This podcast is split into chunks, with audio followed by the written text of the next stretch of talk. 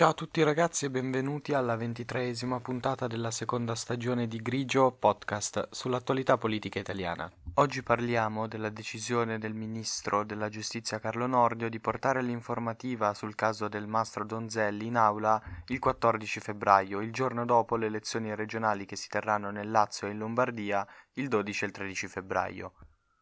Io sono Mirko D'Antuono e questo è Grigio, stagione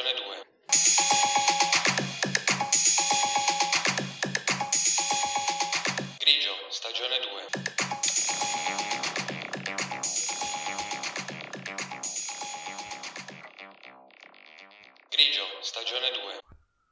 Negli ultimi giorni si è parlato un po' di meno del caso Cospito, anche perché da ieri giustamente i media raccontano la tragedia avvenuta in Turchia e in Siria per il forte terremoto che ha colpito con un numero di vittime enorme. Però la tensione all'interno del Parlamento italiano su questa situazione è rimasta molto alta. Non sembra casuale la scelta di Carlo Nordio di presentare l'informativa in aula proprio su questo caso il giorno dopo le elezioni. Probabilmente è una mossa anche politica per tutelare un po' l'esito di questa nuova tornata elettorale che ci sarà nella regione Lazio e nella regione Lombardia. Nella giornata di lunedì sia Fratelli d'Italia che l'opposizione hanno presentato diverse mozioni. I 5 Stelle ne hanno presentata una nella quale accusano il sottosegretario alla giustizia del Mastro di aver abusato dei suoi doveri e inoltre, prosegue la mozione, avrebbe recato pregiudizio a indagini di mafia e terrorismo. Anche il PD ne ha presentata una sua, alla quale si potrebbe unire anche il terzo polo secondo quanto riporta il foglio, e che si concentra, e leggo le testuali parole della mozione, sulla rivelazione di informazioni riservate e delicatissime per lotta a mafia e terrorismo. Nella mozione presentata dal PD viene sottolineata anche come, secondo il Partito Democratico, questo abbia dimostrato l'assoluta inadeguatezza del sottosegretario per lo svolgimento dell'incarico a cui è chiamato. Nel mentre Fratelli d'Italia, anche forse un po' per tattica, ha presentato un testo di fatto a favore del regime del 41 bis. I ministri possono essere sfiduciati, i sottosegretari non possono esserlo. Ma come chiedono le due mozioni presentate, gli si può chiedere di fare un passo indietro e di dimettersi. Qualora passasse anche solo una delle due mozioni, dovrebbe essere invitato a dimettersi. Una volta che un sottosegretario viene invitato a dimettersi, ovviamente può anche rifiutarsi di farlo. Qualora si rifiuta, può intervenire direttamente il Presidente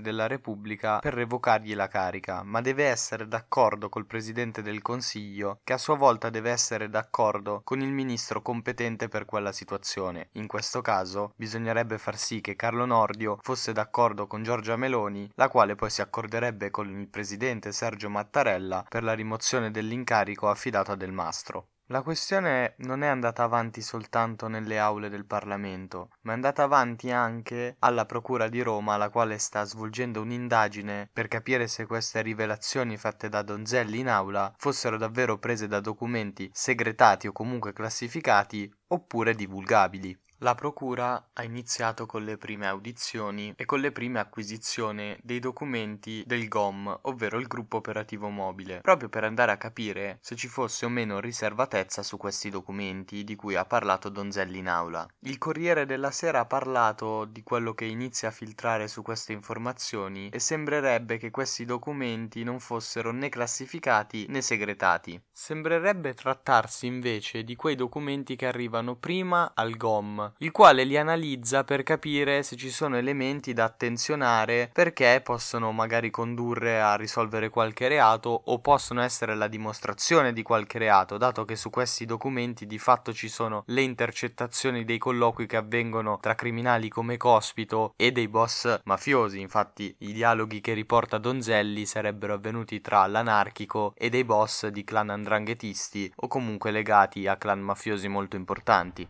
Se questi documenti non hanno nulla di importante, il GOM li invia direttamente al DAP, il Dipartimento dell'Amministrazione Penitenziaria, in chiaro così si dice in gergo tecnico. La situazione è comunque un po' particolare. Il deputato dei Verdi Angelo Bonelli ha chiesto di poter avere le stesse carte che ha utilizzato Donzelli per parlare in aula in quel famoso giorno. Per avere questi documenti Angelo Bonelli ha dovuto fare un'istanza di accesso agli atti. Il Ministero della Giustizia risponde a Bonelli Bonelli, dicendo che il documento che era nella disponibilità di Donzelli non è classificato in alcun modo e anche se ha le dichiarazioni dei boss mafiosi è anche divulgabile. Cosa succede però? Sempre dal Ministero della Giustizia devono anche ammettere che quella scheda del nucleo investigativo centrale in realtà non si può avere neanche tramite l'accesso agli atti perché è coperta da un decreto ministeriale, il 115 del 1996, che per tutelare l'ordine e la sicurezza pubblica la rende direttamente inaccessibile. Il problema si pone quindi su questa faccenda ed è quella su cui anche sta cercando di andare più a fondo la Procura di Roma. Se questo documento non è accessibile, il gabinetto del Ministero come ha fatto ad accettare comunque in parte la richiesta di Bonelli? Ed è una cosa un po' strana se questo documento in effetti non si può avere neanche con una richiesta di accesso agli atti. L'unica cosa possibile è che la richiesta di Bonelli sia stata trattata un po' come se fosse una vera interrogazione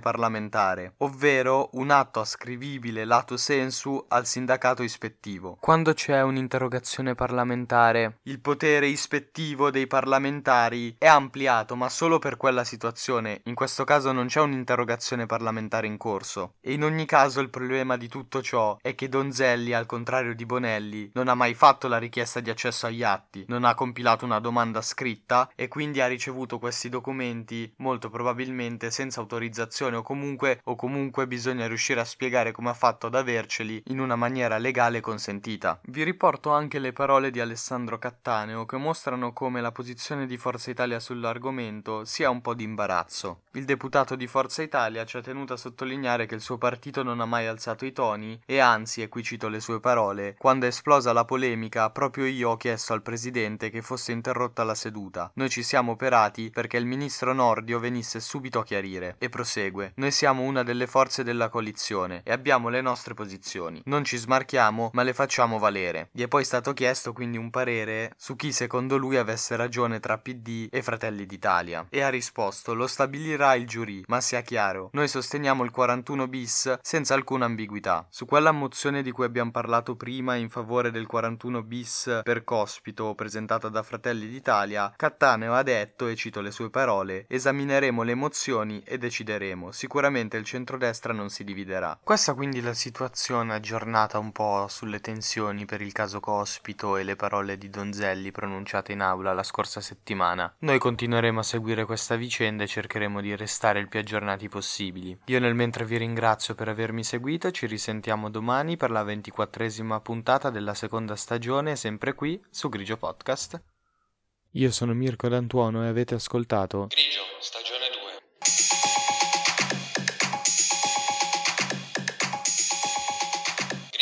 stagione 2.